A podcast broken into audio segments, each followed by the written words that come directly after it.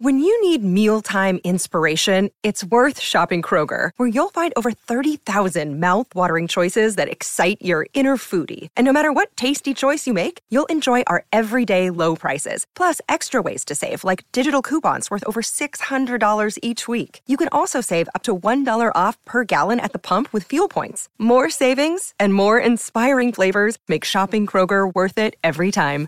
Kroger, fresh for everyone. Fuel restrictions apply. Another day is here, and you're ready for it. What to wear? Check. Breakfast, lunch, and dinner? Check. Planning for what's next and how to save for it? That's where Bank of America can help. For your financial to-dos, Bank of America has experts ready to help get you closer to your goals. Get started at one of our local financial centers or 24-7 in our mobile banking app. Find a location near you at bankofamerica.com slash talk to us. What would you like the power to do? Mobile banking requires downloading the app and is only available for select devices. Message and data rates may apply. Bank of America and a member FDIC. You're listening to the Chicago Audible Podcast, changing up the way Bears fans stay up to date on their favorite team since 2015. Now get ready. Because it's time to bear down.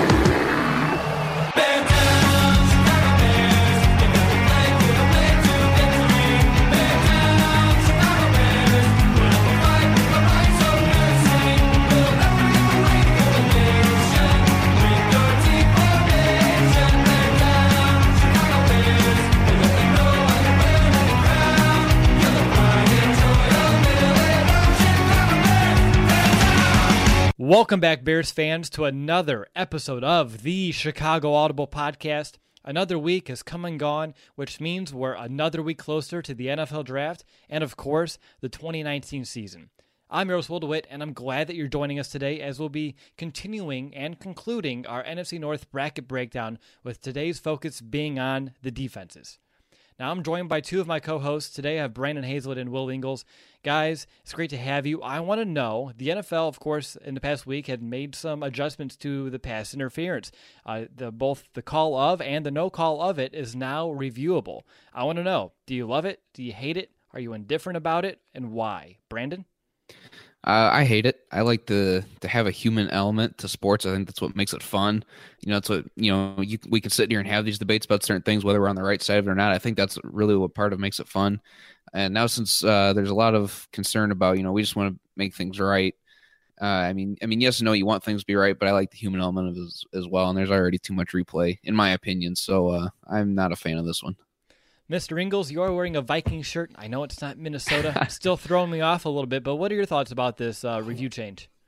Right. Yes. Uh, I would never proclaim to such heresy on the Chicago Audible podcast by wearing a Minnesota Vikings t shirt, but I hate it as well. I don't think this is something that the game needs. Uh, obviously the NFC Championship game. I think this is a major overreaction to that. Uh, yes, that was a missed call. It should be called 100% of the time.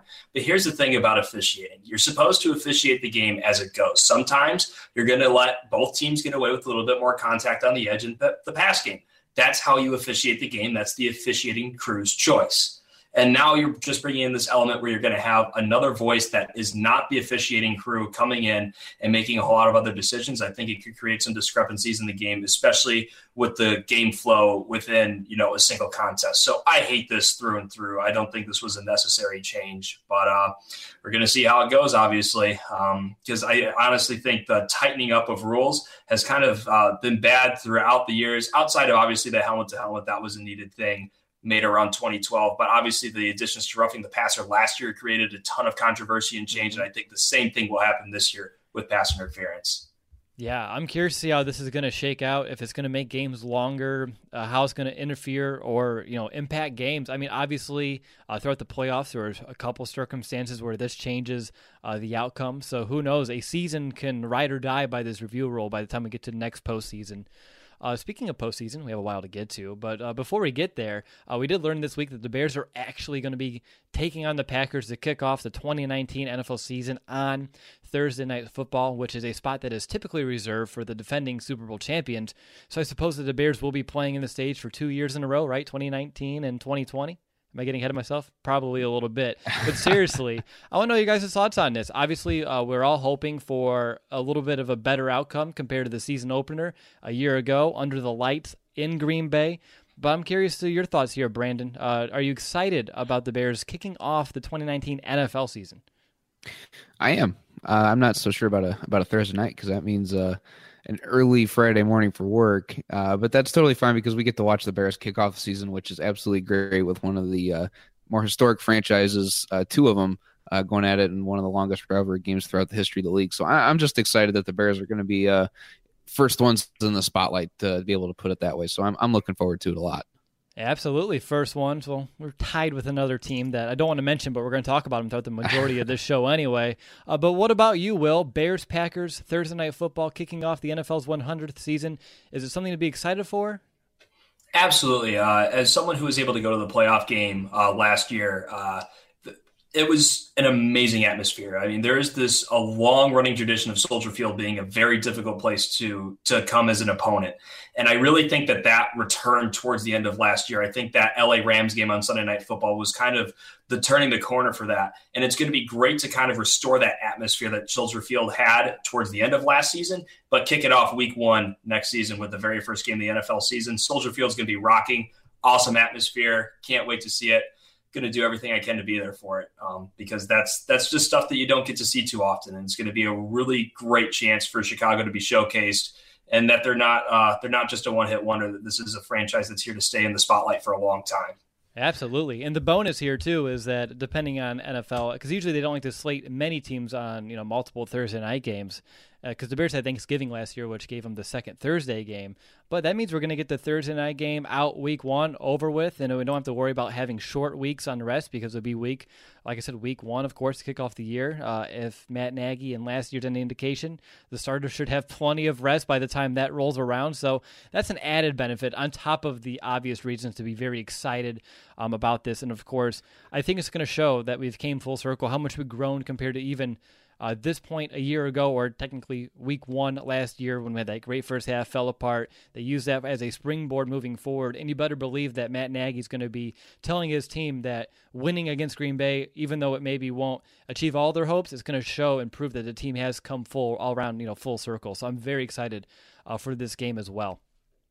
I just want to say real quick too before we move on is you know with it being the the hundredth year of the NFL and the Bears franchise, like typically these things have some sort of makeup with how the game's going to go. Because you know we spoiled Brett Favre night a few years ago uh, in the uh, opener last year against Green Bay uh, under the lights. Khalil Mack had his kind of game, so I think that there's just a lot of uh, um, what, uh, nostalgia, I guess, uh, going to come full circle here, and it's going to create a, a classic game. That's what I was trying to come up with. It's going to be an instant classic. You're saying? Yes. Nice. All right, so real quick before we get into the meat and potatoes of today's show, I do want to thank everyone here on YouTube. I saw that right before we went live that we did pass our 5,000 subscriber goal, which is something that we've been hoping to get to here uh, for a little while now. So wait, um, I don't know what Nick's doing. He's kind of busy right now. He's going to be covering the Final Four next weekend. So let's let Nick kind of get himself situated, get back into a full groove. And uh, before we have the draft, let's have our 5,000 subscriber party here on YouTube where you can ask us any question you want, etc. I'll think of other great things that we can do to uh, make that worth it, make it a fun time for everybody. So I just want to thank you all again. Uh, and also thanks for dealing with us with that quick technical uh, issue to kind of start off this show uh, here. So I appreciate all of the support that you guys here here I have on YouTube. But getting into uh, today's show, which again is going to be a breakdown and debate at how NF- every NFC North team stacks up at each position on defense. And I'm going to begin it like we always do with our post game shows, and that's in the trenches and a hard look at the defensive line. And Brandon, uh, I'm going here with you first, and it's going to take me a little bit of time here to kind of share our sc- screen and get things going here on here on Hangouts instead of the other app that we're using. But the first matchup here is Bears versus the Vikings here for the defensive line. So if you had to choose between one or the other, who has the edge? Well, you picked a tough matchup to get things started because this is the two best uh, defensive lines, uh, in my opinion, in the in the North. Real quick, I uh, want to let you know that these were randomly generated. I didn't choose I know. it, um, but it was. I saw it too, and I was like, "Woof!" So good luck. Yeah, pretty tough. Um, so I mean, we'll, we'll start with Minnesota. When you look at guys like uh, Everson Griffen, and uh, Danielle Hunter and Stephen Weatherly, just another guy to throw out there as well and that's not even including the defensive tackles. Linval Joseph, uh, you know these guys are are tough. This has been one of the better core defensive lines uh, in the NFC North, really for the in, uh, for the NFL in the last couple of you know couple three years. This group's just been really really solid as far as getting sacks, stopping the run. You know that that's what made that Minnesota defense so good uh, prior to last year. Because last year they, they, slipped a little bit, but but overall still a, a, very good defense. And then you also look at the Bears too, with you know Akiem Hicks, uh, you know guys that are we we know are very tough, very good players. They're just so deep. You know, the rookie Bilal Nichols able to show some things as well last year. Uh, and really, what they do with Eddie Goldman as well, just being able to uh, create the gaps for the linebackers coming to make plays on, on, the running game, and they're also able to get uh, after the quarterback as well. So I think that really just the overall makeup, I have to give this one to the Bears. Despite the Vikings being so good, I think they're going to start to slip a little bit. Uh, so when we project things kind of forward a little bit more with an aggressive coach like Chuck Pagano, I think that the Bears have the slight edge in this one. All right, so we have one vote here for the Bears uh, against the Vikings for the defensive line. I'm going to hand it over to uh, self-proclaimed underling Will uh, for his vote. Uh, I agree with Brandon. This one's really tough to call uh, because you have really explosive pieces on both sides. Uh, due to the Vikings being a little bit of a different makeup on the defensive line, Danielle Hunter technically factors in as kind of their edge guy. So I don't want to count him in here um, exactly. Uh, so because of that, I mean, Linval Joseph, I think is kind of an, uh, a little bit uh, lesser version of Eddie Goldman. He's a guy that eats space, and he's a guy that often creates negative space in the backfield uh, for opposing offenses. That's something that cannot be undersold. Uh, but overall, I do have to agree with B. I'm going to give the edge to the Bears here. I just think that they are capable of creating more explosive plays in the backfield from the defensive line themselves, not getting help from their edge uh, defenders as well. So, got to give it to the Bears, but this one's really close. I think it would have been closer if they didn't lose a Sheldon Richardson and even um, a Tom Johnson because those two combined, uh, that defensive line, they lost nine sacks and over 50 tackles. And like you mentioned, even a Linval Joseph, he's a very strong nose tackle, one of the better nose tackles in the league. But he's more of a space eater. Uh, but he does a little bit more than that. He did have 58 combined tackles last year and four for a loss, so he can make his impact felt in other ways. But yeah, the Bears. Uh, they have the edge here, and I believe it all comes down to depth, right? Because Akiem Hicks, Eddie Goldman, as you know, is a great one-two punch because Hicks. He's one of the better two-way defenders, uh, of, and the, I call him one a two-way defender, which is more of a basketball term. But um, he's great at get, getting after the quarterback, and he's great against the run. And Eddie Goldman as well. I mean, he's quietly one of the best run stuffers and gap fillers in the entire NFL. I would take Goldman and Hicks over Joseph and Steven, but then again, it goes to depth. Bilal Nichols, Roy Robertson Harris, John Bullard, compared to some questionable depth that the Vikings had. So for me, uh, even though I would give the Bears this one straight up, uh, adding and giving them a little bit more power too is the depth uh, that they have on this roster. Uh, which brings us to the remaining two, well, not remaining. We have to figure out who wins this one, but the other two, uh, the Lions and the Packers. And I want to go over to Will first. Yeah, this one this one's interesting, uh, especially if you look at the PFF grades. Uh, you got Harrison and then A'Shawn Robinson for the Detroit Lions, factoring it at a 92.1 grade and 89.9 grade, which is interesting. I, I think those guys are the generally the PFF babies that are really good at fulfilling their quote unquote job without making a lot of big plays. Whereas the Packers players, I think, are much better at making plays. Um, at times, they might be over aggressive and get pushed out of their gaps at times, but I think they know how to make plays. Kenny Clark, I think, is one of the best nose tackles in the NFL by far. If he wasn't, I, I think him and Goldman are at least equal, if not maybe Kenny Clark getting a little bit of an edge. I think he's an incredible player. Uh, Dean Lowry, I think, is a little bit underrated personally. I think he has the ability to make some good splash plays. And then Mike Daniels, obviously, is a good player as well. I'm curious to uh, see whether or not the Packers try to bring back Muhammad Wilkerson. Currently not under contract, to my knowledge, mm-hmm. um, because I think he's a dynamic piece that can be really good on a defensive line. If they kept him, it'd be really easy to hand this to them outright. I'm still going to give it to him because I like the ability for this defensive line to make plays by themselves.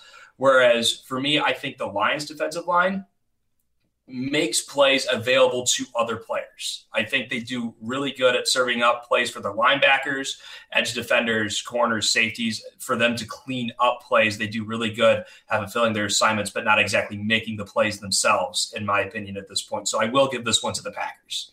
All right, one vote for Green Bay. Really good points that you made there, Will. I'll hand it over to Brandon. Who do you have? Uh, I'm gonna side with Mr. Ingles on this one as well, uh, because the Lions' defensive line, they're not the, the playmakers. He said it very well. They do a very good job of setting up other people to make the play. And when you look at, you know, uh, Kenny Clark and uh, Mike Daniels, I think those are two of the the better defensive linemen, you know, in the NFC North uh, as well, just as far as talent wise, and you know, just how big they are and how how easily they can push people around is something to be uh, you know set them you know by itself. Those are two great interior linemen you want to have against the run.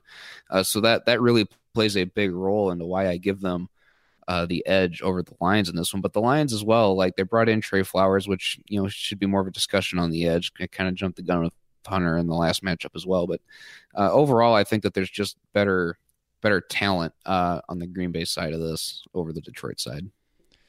Absolutely. I mean, I agree. Uh, it's closer than I thought it was when I first started the exercise because at first I thought it would be just Green Bay because you know the Kenny Clark. I mean, we've seen Kenny Clark ruin a few of our games, uh, so you know we know firsthand just how well he can impact a game. Well, on well for our situation. Um, but yeah, the Robinson and Harrison, even though they don't make a lot of splash plays. Finally, a bed that senses snoring and automatically responds. Meet the Ergo Smart Base from Tempur-Pedic our first system that detects snoring, then automatically adjusts by raising the bed. Get your best sleep all night, every night. For a limited time, save up to $500 on select adjustable mattress sets and experience the deep, undisturbed sleep of Tempur-Pedic. Get full offer details at TempurPedic.com. Something that I did notice that we should give them credit for, though, are being incredible run stuffers. They do not let up anything easy between the tackles, which can derail game plan, can make a team one dimensional, which does have its own impact. But in terms of actual impact plays, pressures, quarterback hits, sacks, forced fumbles, they don't really have that. So they're very solid in their run protection adequate in getting after the passer, but not so well at making some of those impact plays that can you know make or break a game. So obviously, uh, this one is going to Green Bay as well, which brings us up to the championship round. Bears defensive line versus Green Bay's defensive line. And Brandon, I know that you're doing some multitasking here because Purdue's on playing here in the uh, Sweet 16. So I appreciate you uh, being able to have two brains going on at one time. But Bears and Packers on the defensive line, who do you think has the edge? I gave to the Bears on this one. Uh, there's just more talent uh, there. Uh, I mean, with with Minnesota, it's really close, but Minnesota even then has a better defensive line than Green Bay does. Uh, and I think that you know that all starts in of Akiem Hicks, the the motor guy, the energy guy, the loudmouth guy, and then you got the role players, Jonathan Bullard, uh, Bilal Nichols, Roy Robertson, Harris, that fill in real nicely, and then the space eater Eddie Goldman. Obviously, we know what he can do compared to what Green Bay has with mostly just Kenny Clark and Mike Daniels. Uh, there's not a whole lot else on that defensive line that really stands out as far as playmaking ability goes. Whereas we know with the Bears, we can even get our role guys to step up every now and again and go make a play. So I think that it really comes down to uh, really just the amount of, of solid players. The Bears all around are real solid at this position. If Kenny Clark or Mike Daniels go down, uh, that whole defensive line for the Packers really kind of struggles. See, this is where depth uh, is key, and depth come uh, gets really handy here uh, for every team. But Will, how about you? Do you have a differing opinion, or are you going with Chicago? Yeah, depth wins the day in this one. Uh, if you want to call Goldman and Clark a wash, even if you want to give Clark a little bit of an edge, I think Hicks kind of takes uh, Mike Daniels a little bit to the cleaners, and that's Mike Daniels is a very good player. That's not a knock against Mike Daniels. That is just Akiem Hicks being one of the best defensive ends, three, four defensive ends in the NFL bar none. And then you got, we didn't even mention Roy Robertson Harris in that first round matchup against the Vikings. We didn't even mention Jonathan Bullard in that first round matchup. Those are just depth guys that can come in and play really well in relief if needed. And that's something that, uh, as Brandon mentioned, the Packers just don't have at this point. So I got to give this one to the Bears. Yep, and then again, Bilal Nichols too, someone who he, he, was really good last year as a rookie, and we expect him to take yet another step forward. Uh, Will, I actually do have a question for you, real quick, uh, because the Bears and the Vikings were the first matchup, and obviously how the seed goes can definitely change how this kind of factors out. But would you give the Vikings the edge over the Packers? I would, I would, and it, it kind of goes back to that. Uh, the reason I put the Packers over the Lions is because I think the Lions have, sorry, the the Vikings have more guys that can make their own play at the end of the day and that's why I got to give it to them. I think Linval Joseph probably is a little bit lower than Kenny Clark, but I do like the ability for the rest of their guys to make plays over the Packers. Awesome. I just had to check because obviously uh, Brandon kind of hit on it earlier that that was probably the hardest one between the two with the Bears and the Vikings. It felt like a championship in the first round. Just wanted to make sure you thought the same exact thing. Uh, so let's take a, a quick time out. Brandon, you can go ahead and focus on that game for a minute. Uh, so up next, we are going to analyze each team's edge rushing units. Uh, two teams remain relatively the same, and two other teams have made some major changes on this front. Uh, like I said, we're going to get to that in just one minute. But first, I need to tell you a little bit about our show sponsor, SeatGeek. This show is sponsored by SeatGeek. The ticket industry hasn't changed in a very long time. There are a bunch of big companies who have been around forever, but they don't really care about making the experience easier for the customer. But what all of us here at the Chicago Audible has really enjoyed about SeatGeek over the years is just how easy it is to use their app and how they tailor the experience based off of our interests. Plus, they make sure that you do not miss out on any event that you may want to attend. Uh, like earlier this week, I actually got a push notification about an upcoming concert to one of my favorite bands, The Head and Heart. I had no clue that they were coming up on a new tour. Uh, they gave me a nifty push notification. I was able to kind of start that, so I'll be able to watch tickets as they kind of roll through here. The concert's not till September. Uh, it's actually September 6th, which is going to be the day after the Bears game. Maybe I'll go. Well, we'll see. It depends how much sleep I think I can get the night prior. But just let you know, those push notifications are really a, a super beneficial kind of portion of that app. And SeatGeek is a ticket company where the customers come first. With more than 50,000 five star reviews in the App Store, SeatGeek is focused on making your experience as easy as possible. SeatGeek pulls millions of tickets from all over the web, rates each deal on a scale of 1 to 10, and displays them on an interactive seat map. So it's simple to find what you're looking for. Green dots are the good deals, and the red dots well, those are the tickets that are just a little bit overpriced. And the best part of all is that our listeners get $10 off their first SeatGeek purchase. SeatGeek supports our show, so go support them because they support us. Use our promo code BEARS for $10 off your first purchase. And you can use that for concerts, tickets, uh, sports tickets, comedy, whatever you want. Remember, that's promo code BEARS, B E A R S, for $10 off your first SeatGeek purchase. Alrighty, you're listening to the Chicago Audible Podcast. I'm Russell DeWitt, and I'm accompanied by my co-hosts Brandon Hazlett and Will Ingles, and we're rolling through our NFC North bracket breakdown, and it's time to turn our attention to the edge rushers. And as I go here and share my screen for those here who are watching live to show you the bracket, uh, first up we have the Packers versus Lions, and then yet again Bears versus Vikings. When you have four teams, I guess you don't have too many combinations to go through here. Uh, but over to Brandon first. Packers versus Lions from a pass, uh, an edge rusher standpoint. Who do you have over the other? I really like Preston Smith. I was gonna say I like the Packers signed him, but I really didn't. He was one of the guys I had highlighted for the Bears to to sign, but then I seen his contract, and you know that's a little much for a guy that you know basically is going to be uh, being signed off of potential. But I really like him a lot. He's a he's a guy that's got uh you know some some great push to him. He's had 16 career sacks uh, in his four years. He had eight his rookie year, zero the next, then eight, then zero. So he, he's bound to have a, a, breakout year here. So I really think that he's a a very good uh, edge rusher for the Packers to bring in. Not necessarily for our standpoint, but I think he's a very solid player with a lot of potential. So I, I like that. Uh, but then when you look at what Detroit's done as far as an edge goes, and they haven't done you know much of hardly anything uh, as far as the edge position goes. So you're still looking at Ricky Jean, uh, Francois, and Romeo Okwara. So I I have to give it based on uh, potential here, and I think that between Preston Smith and uh, Za'Darius Smith, there's you know there could be some interesting pieces uh, with Green Bay there that I think I have to give them the edge over Detroit. So Trey Flowers doesn't scare you? I was going to say, I'm like, oh uh, boy. I, I, guess, yeah, I was looking through the uh, track here and I totally skipped over Trey Flowers, but it's still not enough uh, for me anyway to, to sway that opinion. Trey Flowers is a very good player, don't get me wrong. Uh, but then I think, again, it kind of comes down to a depth thing. Uh, we know what Trey Flowers can do. He's never been a guy that's, you know, had the double digit sacks as far as I'm aware. Uh, so I, I think. I know he has 19 in the last two years, so one of those has to be double digit. One of those has to be, yeah. Well, then you can ignore my point that I made there, but it's still not enough to sway my opinion. I think that the Preston Smith, I really like that kid a lot. He really sways my opinion in this one. Ha- it's just like last week, poking holes in your theories. Yep, I know it. Is that two brain? What's the score? Uh, it looked like 23-15, but TV is really far away. Carson Edwards is at the line shooting free throws, so that's a good sign. Good guys or bad anyway, guys? back to the show. yeah, let's get back to the actual task at hand here.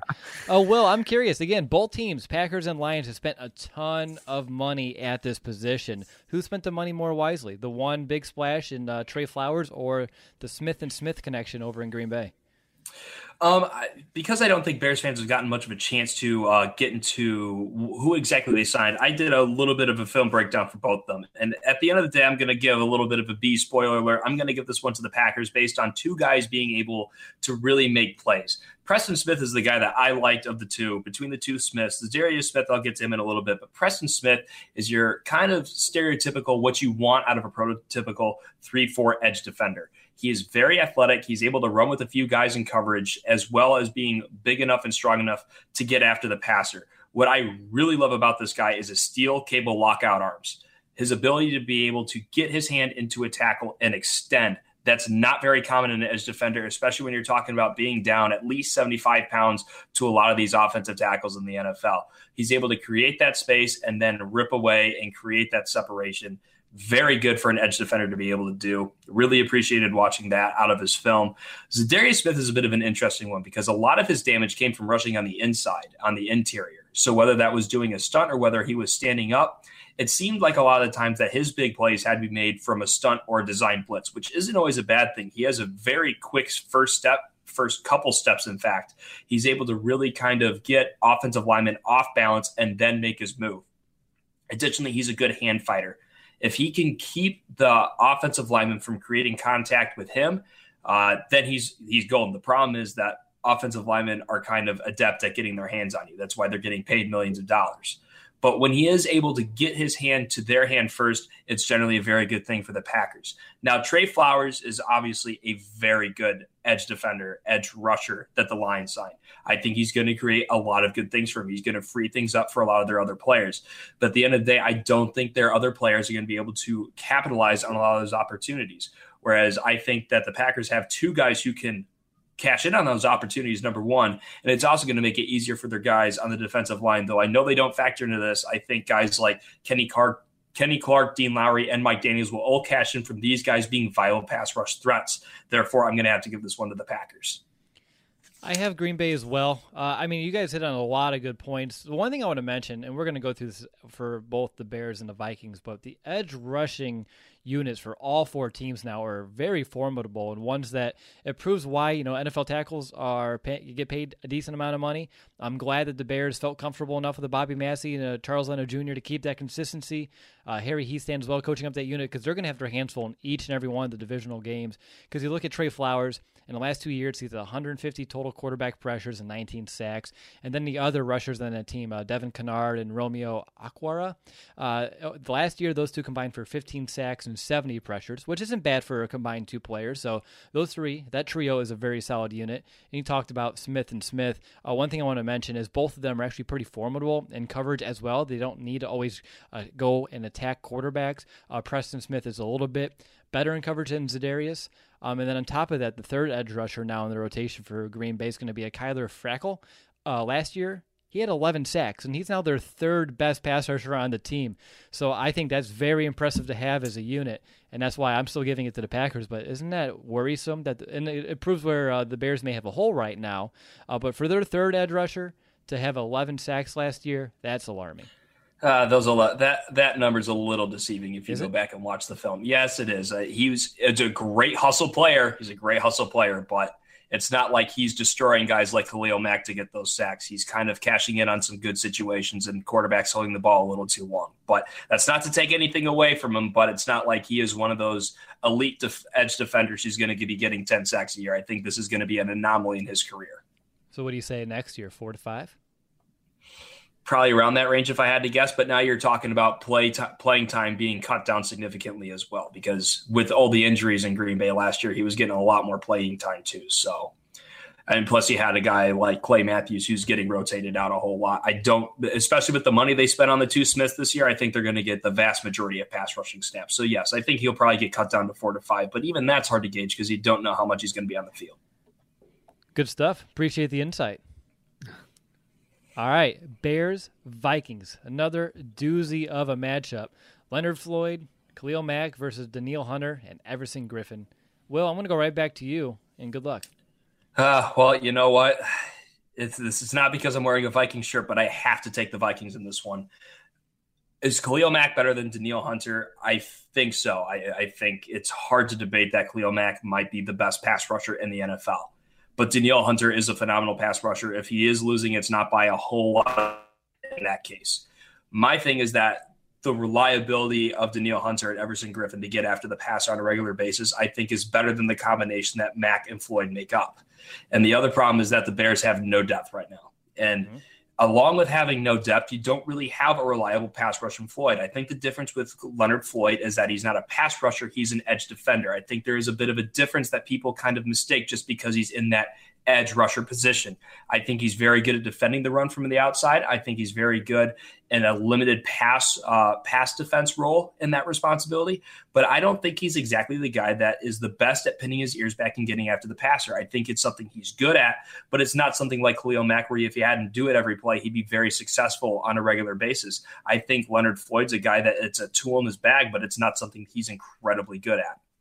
So at the end of the day, just how reliable these two guys are and being able to get after the passer. Danielle Hunter also as a guy who can read and react for having his hand in the dirt. His reading reaction skills are absolutely amazing. There is a number of quick screens that if you even look at the Chicago Bears game at Soldier Field, Danielle Hunter wrecked that game for the Bears offense for the majority of that game. And even on quick screens that are going out to the perimeter, he's chasing those things out and he's recognizing them in two or three steps off the line of scrimmage. That's absolutely incredible. I'm going to have to give this one to the Vikes. It's all about the shirt. Brandon, how about you? This one is such a coin flip for me. I was kind of hoping Will might be able to, to swing me a little bit one way or the other, uh, but I'm not quite sure that he did because when, when I really look at this matchup, uh, I kind of look at Khalil Mack and uh, Hunter as, as somewhat of a wash. I mean, both these guys are just spectacular players. Uh, there's no doubt about that. I think Hunter did finish with a, a couple more sacks, but uh, then it really comes down to uh, an unreliable Leonard Floyd or an aging Everson Griffen on the edge. And if the Bears would have kept or had a healthy Aaron Lynch and was able to resign to another year, then I'd give it to the Bears with absolutely no problem. Uh, but I think Will did sway me a little bit, and I think it's the shirt uh, that this one does have to go to the Vikings just because there's there's no depth for the Bears at this position right now. Uh, I mean, we could look at, at Kylie Fitts and Isaiah Irving as far as that goes, but that that's not any better than what uh, the Vikings have as far as their edge rushers go, which is again is you know Hercules uh, and you know some of these other guys, uh, Tashawn Bower. You know these these guys aren't out there making a, a big name for themselves. So it really comes down to do you want to have an aging Everson Griffen on your team, or do you want to have a, a somewhat unreliable can't really stay healthy sometimes, plays majority of the season, but not the whole season every year. Uh, and Leonard Floyd, uh, who improved uh, this year a lot, does a really good job at setting the edge. Uh, but I think this one has to go to the Vikings. Sadly, I was, I'm with you, and I thought I was going to be the lone wolf this whole time. So I'm glad to see that we're keeping our bias out at least this position here. Uh, you guys said on the points. The depth is honestly going to be the, the deal breaker here because when you're looking at the Vikings, uh, Stephen Weatherly, he's a really strong third guy in their little rotation um, on the defensive end for them. And the Bears for outside linebacker don't have anybody right now. It's Isaiah Irving and Kylie Fitts. Can't really count on either of those guys to be a reliable third rotational rusher. And I don't think until the Bears get that person, which honestly, that could come in the draft. That can come in the later parts of free agency. If someone gets cut, you never know how it's all going to play out. I, you know, they're going to address the position. Ryan Pace is not going to ignore it by any means. But as it stands today, if this is the roster that you're rolling the training camp with or the season, you're not going to get uh, Leonard Floyd or Khalil Mack to play to their top potential because you're going to be forced to play them way too many snaps. And so for me, that holds everything back. Even though I would give if I had a choice between Hunter and Mack, I'm choosing Mack each and every day to be on my football team, even though their stats are similar. Uh, Mack did play in two less games, or three if you count the Miami game when he played on the bum ankle. And on top of that, Mack makes uh, other game changing plays uh, like the six force fumbles last year, where you're not seeing those same kind of numbers um, from a Danielle Hunter. So even though Mack, honestly, the Khalil Mack effect is real, it's something that we talk about all the time. It's just not enough right now to give the Bears the overall edge here at, well, the edge position. So for me, I'm going to go ahead and give this one uh, to the Vikings, which leads us to our championship round here Green Bay or the Minnesota Vikings. And let's go to Brandon first. I'm curious of your thoughts. Oy. Um, I, I'm really sold on the potential of Preston Smith. Uh, like I said on that first matchup, just a, a, guy that really strikes me as a good player.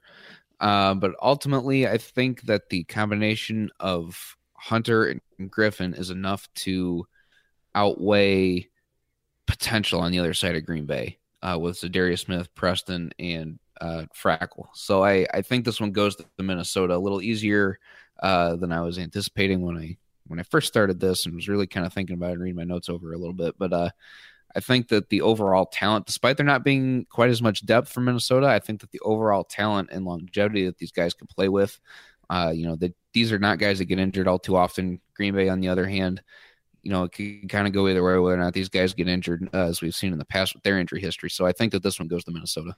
Now, I do think Griffen only did play 10 games last year. I know that's not going to sway your argument. I'm not trying to sway your argument. Don't worry, B. I just wanted to let you know uh, that yeah. he is aging and his durability is also becoming a concern yep. um, as he's getting older. Uh, but I'm curious your thoughts, Will. Are we going to go with Minnesota, the tried and true that we've been accustomed to over the past uh, three, four, five years now? Or are you buying what Green Bay just bought in free agency? I'm going to stick with Minnesota on this one. It's kind of like investing in the stock market with Green Bay. Uh, it could be worth a lot, could not be worth anything. Um, I'm gonna I'm gonna stick with the investment that has really paid off for a lot of years now in Griffen and Hunter. Uh, this one's a little bit easier for me than I think it was even for B. Uh, I, they've just done it for a long time now, and until I see it really kind of fall apart for a couple of seasons in a row, I'm going to think they're going to be able to keep producing. Whereas these guys, uh, you have a guy um, like Patton in Green Bay who's got a lot of cards, uh, a lot of tricks up his sleeve as far as pass rushing is concerned. But I overall just trust the product of the players more in Danielle Hunter and Everson Griffin than kind of uh, kind of just a question mark right now on those guys. There's a lot of potential there, but I got to see it first before I pick these guys over Hunter and Griffen, like I said before. Yeah, took the words right out of my mouth in terms of Green Bay, in terms of it being kind of like you know the stock market because they put in hundred and eighteen million dollars combined between those two players, and even though on the surface, I mean that you expect a lot in return, but this is the NFL. You see it year in year out where guys get paid big money, maybe more than they're worth, and they end up not really panning out in a new system, in a new defense, in a new environment. And on top of that, I think them as a unit, they're going to take some time to gel. Where in Minnesota, they've been in the system, they know what to expect, and they should be able to be as consistent. I think last year, uh, Griffen had a slightly down year. Hunter as well in some regards. He wasn't as impactful as he was uh, the year prior in the 2017 season. And I expect them to maybe have an uptick this season to kind of bounce back a little bit. So, yeah, for me as well, I'm going to go with the Vikings, even though I will admit Green Bay is making it very interesting over there as well. If those two players in Smith and Smith pan out, that could be very scary for the rest of the division as well. I just again, I'm not gonna I'm not gonna trust it until I see it. It's one of those that looks good on paper, uh, but we'll see how it kind of pans out in uh, the regular season. All right, guys, it's time to move on over to linebacker. And if you want to go ahead and take a look at the bracket for this one, uh, we have the Lions and Bears, and then up next is going to be the Vikings versus the Packers. So I'm going to go over to Will first uh, for the pure linebackers. So again, it's weird because every team plays a little bit of a different system. Uh, now we're looking for more of the inside linebackers here. Lions versus the Chicago Bears. I don't even think this one needs, needs too much. Bears. you tell me Christian Jones isn't as good as Roquan Smith or Danny Trevathan? Uh, even when Christian Jones was in Chicago, I mean, I, I liked what he did as far as the leadership standpoint's concerned. But man, he's he's a he's a tackling machine. He gets a lot of stats, but he is tackling guys three or four yards past the line of scrimmage. He's given up a lot of yardage. He's not exactly a he wastes a lot of steps, uh, wastes a lot of time as well, which is money as far as the linebacker is concerned. Uh, I just think that the Bears win this one in a total wash. I was kind of afraid that we were going to have a Bears Vikings matchup again, but. Uh, But no, this one this one's pretty easy for me. I think Trevathan and uh, Smith very very strongly put down both Christian Jones and Davis for the for the Lions. Exactly. I know this one doesn't need any debate. Again, Trevathan, we know who he is. He's a very savvy veteran on this defense, a very good inside backer. Roquan Smith showing why he was worth a first round pick. He's heading in the right direction. He almost had Brian Urlacher's rookie record for total tackles. And on top of that, Roquan's range uh, and his ability to play in coverage are just going to continue to improve, which is very exciting um, if you're a Bears fan. And he mentioned Christian Jones. He's average, no more, maybe even a little bit less than average. Uh, nothing special about him, more that really as a player. Um, he's a reliability in coverage. Um, I again, like Will said, got to give him credit for being a tackler. Uh, maybe the, the, position of those tackles and where they are in the field isn't great, but he does rack up the tackles each and every year. Which is not what Jarrad Davis does in Detroit. He does not get the tackles. He's a, an atrocious tackler. I actually looked up how many he missed last year because that's the only thing I know of the guy is that he just misses tackles. He missed 17, so he had more than one missed tackle per game for the entire season. And for a linebacker in the NFL, I don't think I need to explain just how bad that is, uh, to say the least. So yeah. turnstiles, turnstiles out there. exactly, the, uh, Jarrad Davis, the human turnstile in Detroit. Brandon, do you have anything you want to add, or do you want to move on to Vikings Packers? Because obviously the Bears have already won this one. Uh, but if you have anything further you'd like to add, uh, the floor is yours. Uh, no, nothing further to add other than I'm surprised you actually went to me. I didn't think that it needed any more explanation than what uh, you already gave. So, well, sounds good. I'm going to go right back to you though for the Vikings and the Packers linebackers. Yeah, so Minnesota brought back uh, Anthony Barr, which uh, you know is good for them. Uh, they also have I don't know why I can't come up with his name or Lance see Kendricks. Eric Kendricks, yes. Eric Kendricks. I don't know why. Yes. Uh, also, that, that's all right. Um, trying to think of where I know that name, but anyway, uh, Eric Kendricks also a very solid linebacker as well. Both these guys are are young, uh, well, into their prime anyway. Both twenty seven. Uh, Eric Wilson as well as a is a younger linebacker. So I I like what Minnesota has there, but but Green Bay also with Blake Martinez.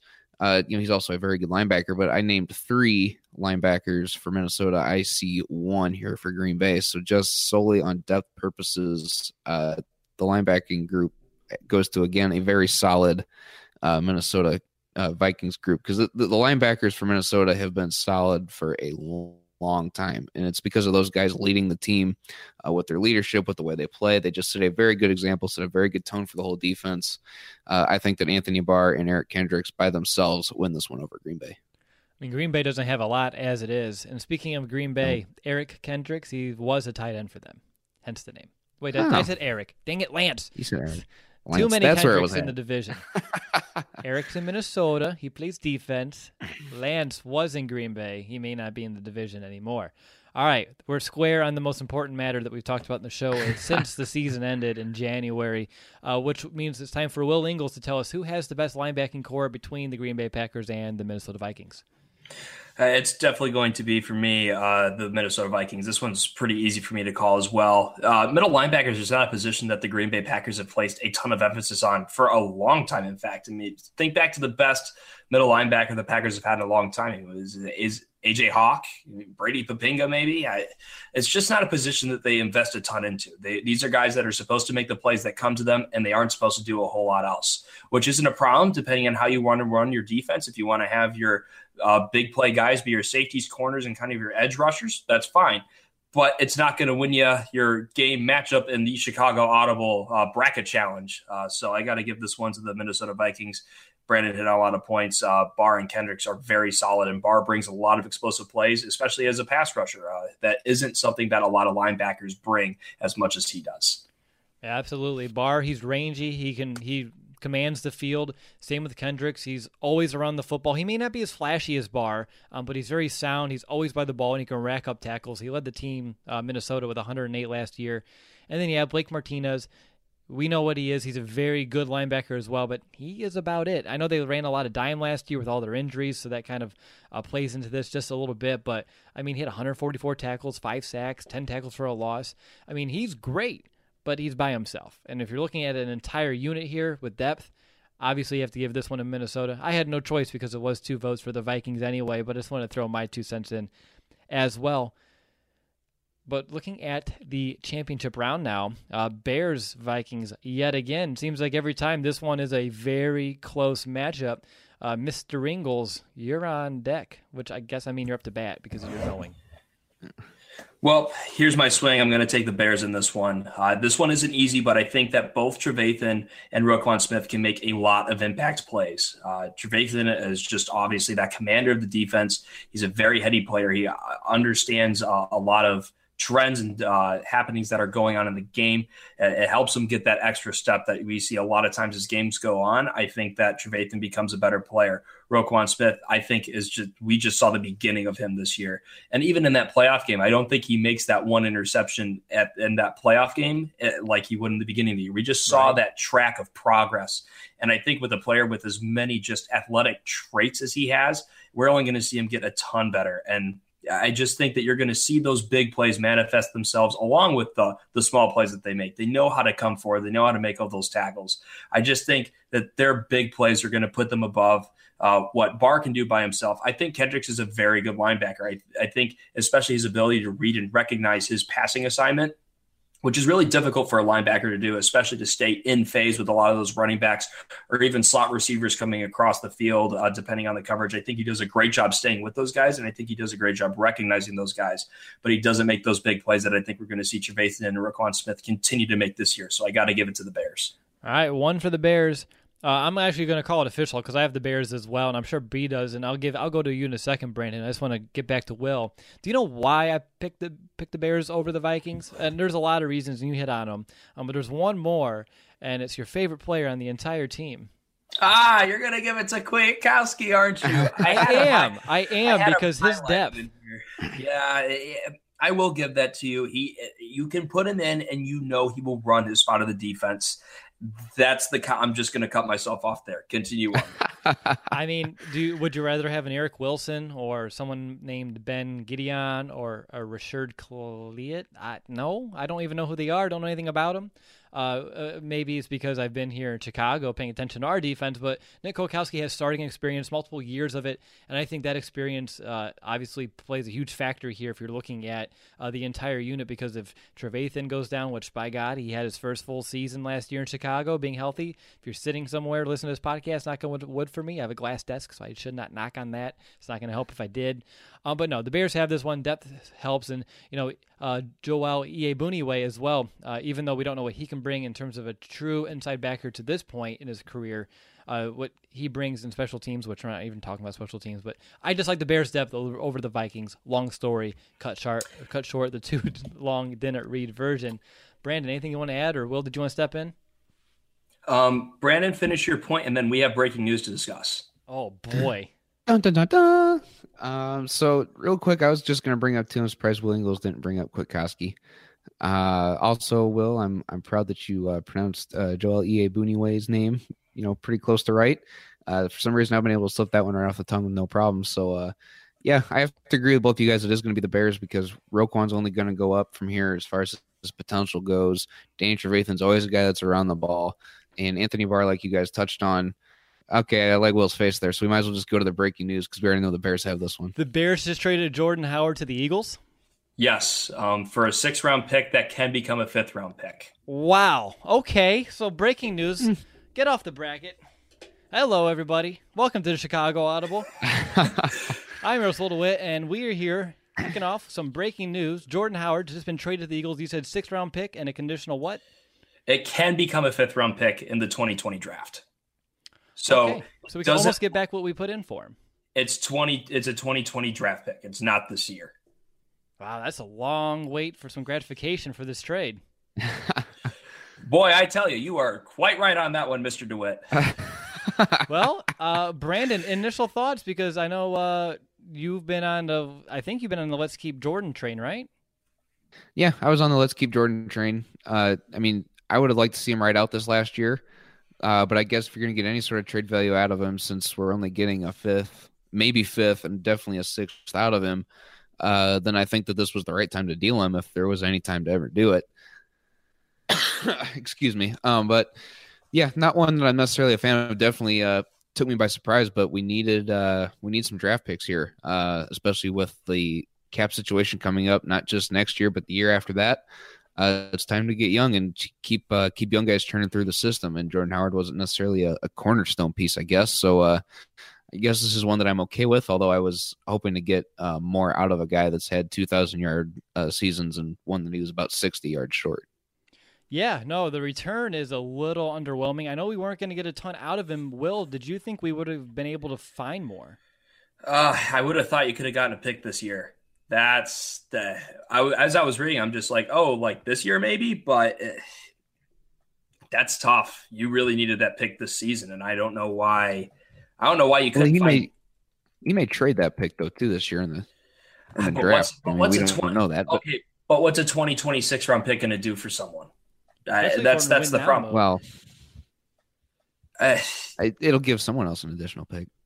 I, yeah, but I mean, even if and you're, I assume that this is going to get bumped up to a fifth round pick because I imagine that, especially with how the Eagles like to use their running backs, I think Howard's going to get a fair amount of carries. I imagine that they're going to find whatever, um, whatever caveat it is to get it to a fifth round pick. I think they could have. I think they'll get to that, but still, I mean, we were talking about a sparse draft this season, and I really think they needed that pick this season. I don't know why they couldn't get a sixth this year out of the Eagles. That really surprises me. Yeah. Again, this is some eh, like patience is a virtue, but I want something now if I'm going to get rid of Jordan Howard. because yeah, he makes a hole in the immediate future. I mean, you now it's kind of obvious that the Bears have to pick a running back because I mean that was your feature guy. I mean, I like Mike Davis, but I, he can't carry the ball 15 times in a game on a regular basis. You can't rely on him to do that. And even Well, And even then, I mean, this may end up being the, the three headed monster that we all kind of wanted a few years ago. Uh, I mean, I think pre Jordan Howard days uh, with Matt Forte and Jeremy Langford and whoever the other running back was God, at the what time. were we thinking? I know it. Ka'Deem Carey, Kadeem Ka'Deem Carey, that was Carey, yeah. So that maybe end up Uh. what this is, where they divide all. Because I mean, Matt gonna Nagy said, you know, well, yeah, because I mean, Nagy's even said, you know, this isn't an offense that a guy's going to get twenty or more attempts in a game. So I don't think you really, you know, a feature back's not quite as important, I guess, uh, in this in this offense. And we we've seen it where Jordan Howard just, you know, he disappears for games uh, because he's just not being used, or we wonder why he's not being used in certain situations. So I don't. I don't think that a feature back's necessarily going to be uh, as important uh, this year. I guess we'll see how it goes forward, but I don't think it's a one that we can't fix in the draft this year, as we've seen uh, the Bears meet with some running backs already. Uh, it's just that we have two holes now that we really need to feel, fill. Yeah. Technically, even three. Um, if you want to look at safety, uh, we haven't got there yet in the show. Spoiler alert! I need that soundbite, Brandon.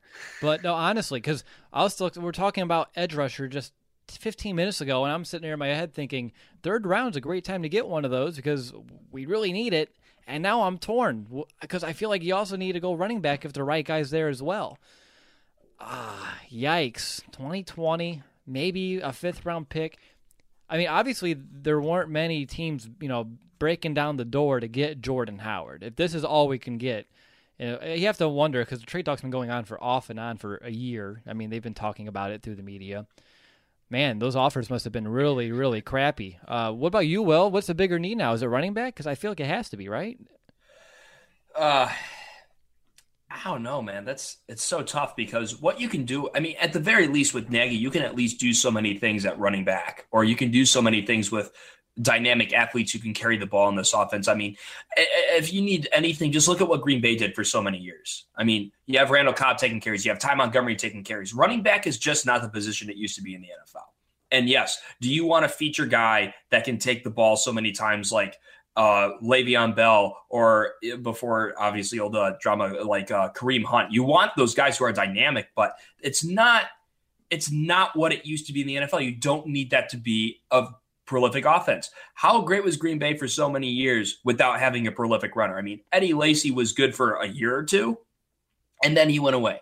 I mean, Ryan Grant was good for a year or two, and then he went away. I mean, they had Jackson for a couple years, and then he like no one was exactly the great bell cow in that situation. And I don't think the Bears need that either. So honestly, right now, I think I would honestly still have to say edge because you need three edge defenders on a team. You need three.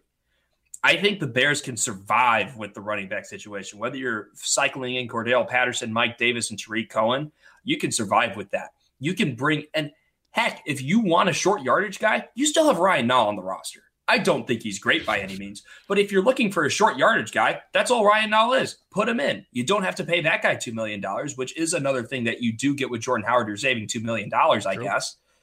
Yeah, that's what I was going to say. I think that Ryan Pace might have something else up his sleeve here too, because now he's freed up that cap space without bringing a, an additional player in. So maybe we do bring in another free agent. I'm curious about free agency. I'm curious that I mean, you're looking at next year. You're looking at uh, you know people need to be resigned. You're looking at Eddie Jackson, Tarik Cohen, uh, Trubisky in a couple of years, Cody White here next year. What do you do with Leonard Floyd? I mean, these are this is a young core, and we're gonna have to find who's staying, who's gonna go, and you need to find room to keep as many as possible if you want. I don't know if two million dollars is going to make or break a certain player in that regard, but it is. It could be for this year as well. So you think, Will, that we can survive with Cohen, uh, Davis, and Patterson as a trio? Worst case, I think. Still... I think you. I think you still might find a UDFA or a late round draft pick, not your third round. I think your third and fourth rounders are going to stick with other needs on the team, but I think yeah, you can mostly survive with that, and obviously adding in some other guy in the backfield because at this point you, you talk about having a complete team like the Bears for the most part. Yes, there's a hole at running back, there's a hole at uh, edge defender, and there's a hole at safety, and a little bit of lack of depth at cornerback. But overall, I mean, if you want to have some guys come in, bring in six undrafted free agent running backs. What the hell? Like, what, what else? I mean, yeah, you're going to need a couple like linemen so you can do all your drills and so on with your 90 man roster and field a full like preseason team. But what what do you have to what do you have to lose? Just sign the guys and run them through. I mean, that, that's why that's why running back is the way it is right now because you have so many guys hitting in late rounds. And honestly, like the hit rate doesn't exactly go up tremendously based on what round you pick the guy. I mean, Ameer Abdullah is a perfect example for the Detroit Lions. You pick him in the second round, he doesn't really do anything. Mm-hmm. You have a guy that you pick later, undrafted free agent, in Zach Zenner, and he's honestly had more staying power than Ameer Abdullah did. So at this point, just take your undrafted free agent or your late round draft pick and let those guys develop or perform how they need to. I think overall, yes, they can survive with what they have and bringing in a guy that honestly we don't even have to know at this point. Okay, I mean you make a lot of point. I mean sense there, uh, especially with like the numbers game. You know, bring in as many as possible. Let the best best man win. Seems like a you know a good strategy on the surface. I still ideally would like to have, uh, by the time the draft is over, a good understanding of how that backfield is going to look. Obviously, Tarik Cohen had a lot of touches last year. Uh, he was still, despite leading in all those touches later in the season when teams want to take him away out of game plans, they could. So we need to find that other person. And I know that, you know, we might not know who he is yet. I mean, we need to start looking at running backs a little bit harder than we were. I'm glad we still have a month until that draft. Um, but Brandon, I'm curious to some of your other thoughts on the Jordan Howard trade uh, now that it's uh, been sitting with us for about 10 to 12 minutes. Yeah, I'm I'm on board with Mr. Ingles on this one because uh, I you still really need an edge guy uh, in this one. It's it's that's one of the core positions you need in the NFL to win is an edge rusher. Uh, so I think that uh want want. anyway, um, for those of you listening to the podcast, uh, Will just brought out his Jordan Howard jersey. Uh, so I, again, uh, edge is one of those key positions you need. Uh, and since the Bears only really have two of them, I want one other Will just brought out his Jordan Howard jersey. Anyway, back to what I'm originally saying. The um, edge is one of the key positions that you need. Uh, the Bears only have two of them. Uh, so that being said, they need to focus on that in the third and fourth rounds because this defensive draft uh, is it's heavy defense in this one. So I think that's still going to be something that they really focus on is filling in the, the depth of defense, and then they can focus on the offense later because there's playmakers out there. Uh, Matt Nagy can be creative with his offense.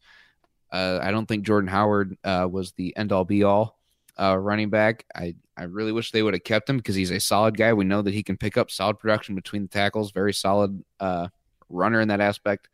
And maybe this is where the the chance they see the a chance to upgrade in the future, and you're trying to save some cap space somewhere. Ryan Pace has done some things in the past where we kind of go, "What are you doing?" And this might be one of those. I'm not totally sure yet. It hasn't, you know, that thought hasn't really hit me, uh, but everything's worked out just fine as it is. So I'm not too worried about it just yet. We'll kind of see how things play out here. I just wanted to know. Obviously, I can never buy a jersey again because I have the worst luck.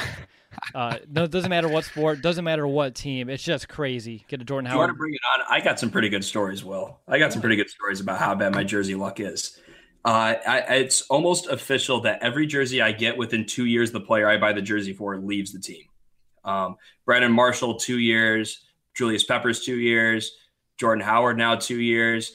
The um, Patrick Willis, I got his jersey. He retired within two years of me getting that one. The worst one, though, the worst one, and this is what started the trend is uh, my parents would usually go on a trip and uh, I would have to stay with like someone else for like a week or so. And the deal I would cut with them is like, okay, you can travel wherever the heck you want, but you got to you got to bring me back a Jersey. So they went to New Orleans, and I had to make the really hard decision at the time of whether I wanted a Drew Brees jersey. Obviously, I didn't get that one, or Reggie Bush. Within the week, in the week, he was traded to Miami. oh yeah, okay. So Wills should never buy jerseys. Um, no, I'm gonna go buy a gosh darn Aaron Rodgers jersey. That's what I need to do. please, please. Uh, that sounds like a great plan. Uh, something that we should have done years ago. Yeah. Any Jordan Howard memories that are gonna stick to your head as we kind of go through this I'm going to call it a brief mourning period. I don't think we're going to dwell on this too much. I mean, I think there's reason to be upset and there's reasons to be excited. Brandon, you talked about uh, hopefully there's a plan in place to upgrade. There better be. If you're making a move like this, you better have a plan in place to find a way to improve the position overall. You don't just do this to save $2 million this offseason. You do this because you have a, a vision in place that will be better than the unit that was last year, uh, which I already thought was with the addition of Davis. Um, but I'm curious to if you guys have any Jordan Howard thoughts. I just have countless ones of him running through wide open holes untouched and getting about 40 yards down the field and running out of gas. That's really Getting all I have. Yep. Got hot. Um, yeah, I mean, probably the most uh, memorable run for me was uh, Halloween night 2016. Bears were what one and six coming into that game. Uh, Jay Cutler came back from injury for that start. I want to say, um, very first possession, like there's one run that looks like he could have broke for like 50 yards, and then the next run he does break for 50 yards. Just kind of a classic Chicago ground and pound type of game. Kind of threw the Vikings off uh, their uh, kind of their schedule for being the best team in the NFC North that season gave Bears fans a lot of false hope that they had a chance of doing anything at two and six. They're like, look at the schedule; it's really weak. And then they had their bye week, and then they went to Tampa Bay and just got pantsed. But uh, I don't know. Jordan Howard kind of sparked that that game, and he sparked a, a couple decent games that made that season bearable uh, in a lot of ways. I like the use of the word bearable there. I Thought that was very well timed. Brandon, anything you have? Yeah, he owned the AFC North, which was just totally awesome. I love that. I love that so much. King of the North, and it wasn't even his own division. But yeah, that, that's really the, the those four games were really the biggest memories I have, especially the Ravens one. And was all was uh, it no no last year was the all four AFC East in a row, so we didn't do all AFC North right. two years ago. A couple years ago. So yeah, yeah the Ravens one was the biggest one of that one that really stands out to me. But it's the Steelers for me. Steelers. Yeah, or the Steelers. He, that one's really close. He went out like three times with the AC joint injury. That's right. Yep. And it was just like, just keep Howard out, keep Howard out, and then they put him back in. It's like, no, kid, man, he's still drunken kids. I mean, I remember, more than 100 yards. I remember screaming that game, just like I couldn't believe we won that Steelers game because that was like the that was our only win with Mike Glennon, and he did everything he could to lose that game. That was absolutely absurd. Like his average pass traveled like four yards. He completed one pass to a wide receiver that game for nine yards. Like all of his passing yards were from his running backs. Oh man! And then as Howard's running in that last, uh, running in that final overtime carry, I think it's Markus Wheaton gets away with an atrocious hold on the outside, and I am laughing my tail off. Just like we won this game and we tried so hard to lose. They did. That, that's that's that's a good one, and that was a even terrible the Marcus year. Cooper, even the Marcus Cooper play, even the Marcus Cooper play, absolutely. Jeez, same game, two totally different memories. Uh, but no, that Jordan Howard versus the AFC North two years ago, yeah, that has to be cream of the crop. It really is. I mean, he was he was putting up uh, consecutive 200 yards games against those teams, and granted, I think what one or two of those went to overtime. But still, yeah. I mean, he was a monster for that stretch. So uh, for that, Jordan, we thank you. And I want to get back on track here, and I think we crowned uh, for the linebacker of the Bears. Was that official? I I'm a little fuzzy yes. now. I think we swept. Yep, we swept it for the Bears. We swept. All right, cool. So we brought out the brooms. We swept, which means we need to get to cornerback this is oh I can't believe the Bears traded Jordan Howard. But getting back um, to defense and getting back to the entire NFC North here, uh, let's take a look at the cornerback bracket, and we have Lions versus Vikings, and then Bears versus Packers. So Detroit, Minnesota. Let's go to Brandon first at cornerbacks. Uh, who do you like more than the other? I'm not going to say who I like more than the other, but I know who I don't like more than the other, and that's Detroit because they brought in Marcus Cooper and they have Teez Tabor on the team. So, as Will and I were talking before we went live on this one, that secondary is just a bunch of Swiss cheese out there because Teez Tabor isn't exactly the best cornerback out there. We know what Marcus Cooper can't do. Uh, so the, I mean, in, in, Minnesota, in all fairness, too, to give them some points as well. Uh, I mean, Xavier Rhodes is a really good corner. Uh, I can't come up with his name right now. Mackensie Alexander, he's a, a very good player as well. Uh, who is the Trae Waynes, the guy out Michigan State? He was a guy who, uh, when he first came into the league, could not play defense unless he was holding the guy. Uh, he has gotten better as a downfield cover guy as well. So overall, uh, projecting forward, uh, this one has to go to the Minnesota Vikings uh, and that Detroit Lions secondary with the signing of Marcus Cooper uh, is pretty atrocious. Can I get your thoughts though on the other signing that they had for their corners with uh, Seattle's well former Seattle corner Justin Coleman? It still doesn't sway me any. What about Darius Slay? Still doesn't slay you any? any. I, I, still like Xavier Rhodes and Trae Waynes over Darius Slay and guy from Seattle. I don't know why I couldn't just come up with his name, but Coleman. I Coleman, yes. Uh, Slay's very good. Don't get me wrong. I'm not trying to just bash on the Detroit Lions, but the fact that they signed Marcus Cooper, I just couldn't couldn't get over that when I seen that on Spotrac. Uh, but Darius Slay, very good guy, deserves the credit as well. But I think the overall uh, trajectory of the Viking secondary, uh, at least as far as the corners go, uh, exceed what the Lions have. All right, we have one for Minnesota. Will, how about you? Are you gonna make it two? I think I am, but this is a. It was closer, closer than I. Yeah, it wasn't. It close? a lot closer than I have for uh, than I have. Yeah, I didn't me. think it was all that close. Because Coleman, for me, the problem with uh, Detroit for so many years is that you have Darius Slay and then you have everyone else, and bringing in a guy like Coleman at least gives you a second guy. Uh, you have two guys that will be covered on defense from the cornerback standpoint. Now, whether or not you're going to get a guy like Cooper or Tabor to kind of at least help out in that slot position is going to be the big question moving forward. And the other thing is that Xavier Rhodes, very down year in Minnesota last year. I mean, he looked like a shell of his former self. So it's hard to it's hard for me to grade Rhodes like I did in years prior because I didn't think Rhodes looked like half the player he used to be. Trae Waynes, I think, like Brandon said, has improved a whole lot. I remember, I think he picked off Aaron Rodgers like his rookie season. I was laughing so hard because he had done so bad for the rest of the game. Uh, but he has developed into a better player to this point. And like you said, Alexander's solid too. And I think overall, I think depth wins out for the Vikings. But the Lions have come a long way in the secondary, if you ask me. They aren't going to be as much of a laughing stock as they used to be. It's not going to look like that game in uh, Soldier Field where Trubisky's just throwing air raid offense against them and not having any resistance whatsoever. Yeah, I mean, I'm going Minnesota as well, but it's very it's closer than I thought it would be when I initially went through this because, and I just want to give a little bit of Lions perspective here. When you look at Justin Coleman, I looked at they're saying that they project him to be their nickel corner, and when he played in the slot last year in Seattle, um, he allowed a catch on every 10.7 snaps played. Uh, that was the sixth best mark in the NFL of all nickel corners. And then, of course, you know, Darius Slay, he did have a down year last year, um, but he still had a decent season overall. I mean, when he sets the bar as high as he did just a couple of seasons ago, it's kind of hard to live up to that year in, year out. Um, but outside of Slay, outside of Coleman, uh, and outside corners, that's where things get kind of murky. I see right now that their projected starter is Rashaan Melvin. Um, he's a former undrafted free agent turned career journeyman. Uh, so obviously the Lions are high on him, um, but still, uh, he has to prove it to me before I can give them the edge. And it's kind of like Minnesota, and it's kind of like what we did with the edge rushers here. You know, we know what they can get. We know what their ceiling is. We know what their floor is, and they're probably going to fall somewhere in the middle. And Detroit usually does Detroit things, even if they do bring in big guys, big players.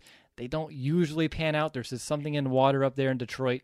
Uh, so for me, I'm going to give Minnesota the edge here, even though I'm going to give the Vikings credit. I think they are closing the gap, like Will said. There are other guys outside of Darius Slay. Now, that might be only one guy, but at least it's better than nobody. All right, moving on to the next round here Bears versus Packers. Looking at the cornerback position. Will, you're up first. Uh, this one's actually a little tough for me too. Uh, I, I I think Jackson's going to get a lot better this year. I think he had a rough rookie season. Jaire Alexander, I think, is the real deal. I think he's going to be a very solid player for years to come. I think the Packers really hit on him in the draft. I think Fuller and Amukamara are going to be able to hold down the fort enough uh, to win this one. But when we're starting to talk about depth, um, I like what King can do for Green Bay more, and I like what a lot of the Bears backups can do at mm-hmm. this point in time for me. Um, so I think depth goes to the pack, but I think your starting force uh, and Fuller and Amukamara, for the most part, are going to be good enough to hold this down. Um, Buster Skrine is such a question mark for me at this point. I think he's an aggressive corner. I think we're going to see whether or not he was just an aggressive corner who didn't have any help, or whether he's just an aggressive corner who does not know how to play aggressive football. Um, we're going to find that out pretty quick. Um, but for right now, I'm going to still give this one to the Bears. You still have Sherrick McManus' as solid depth at the um, at the slot corner spot. Um, and then you also have some big question marks and uh, geez, uh, Toliver. Um, he showed some flashes, but still nothing you can bank on at this point. And then they have uh, the guy out of Dubuque, uh, your D three guy. He they kept him on the practice squad, and I can't remember his name. And my buddy who Michael goes to Dubuque. Joseph? Is, yep, Joseph. Yes. Um, um, I, I, think he might be something, but like I said, those that, that's nothing you can bank on. You can bank on a guy like King uh, for the for the Packers to kind of go in and play any spot. So I still give it to the Bears, but depth is concerning for this one. I say you give this a year or two. This is going to be a great debate between these two units, especially as you give it two more years.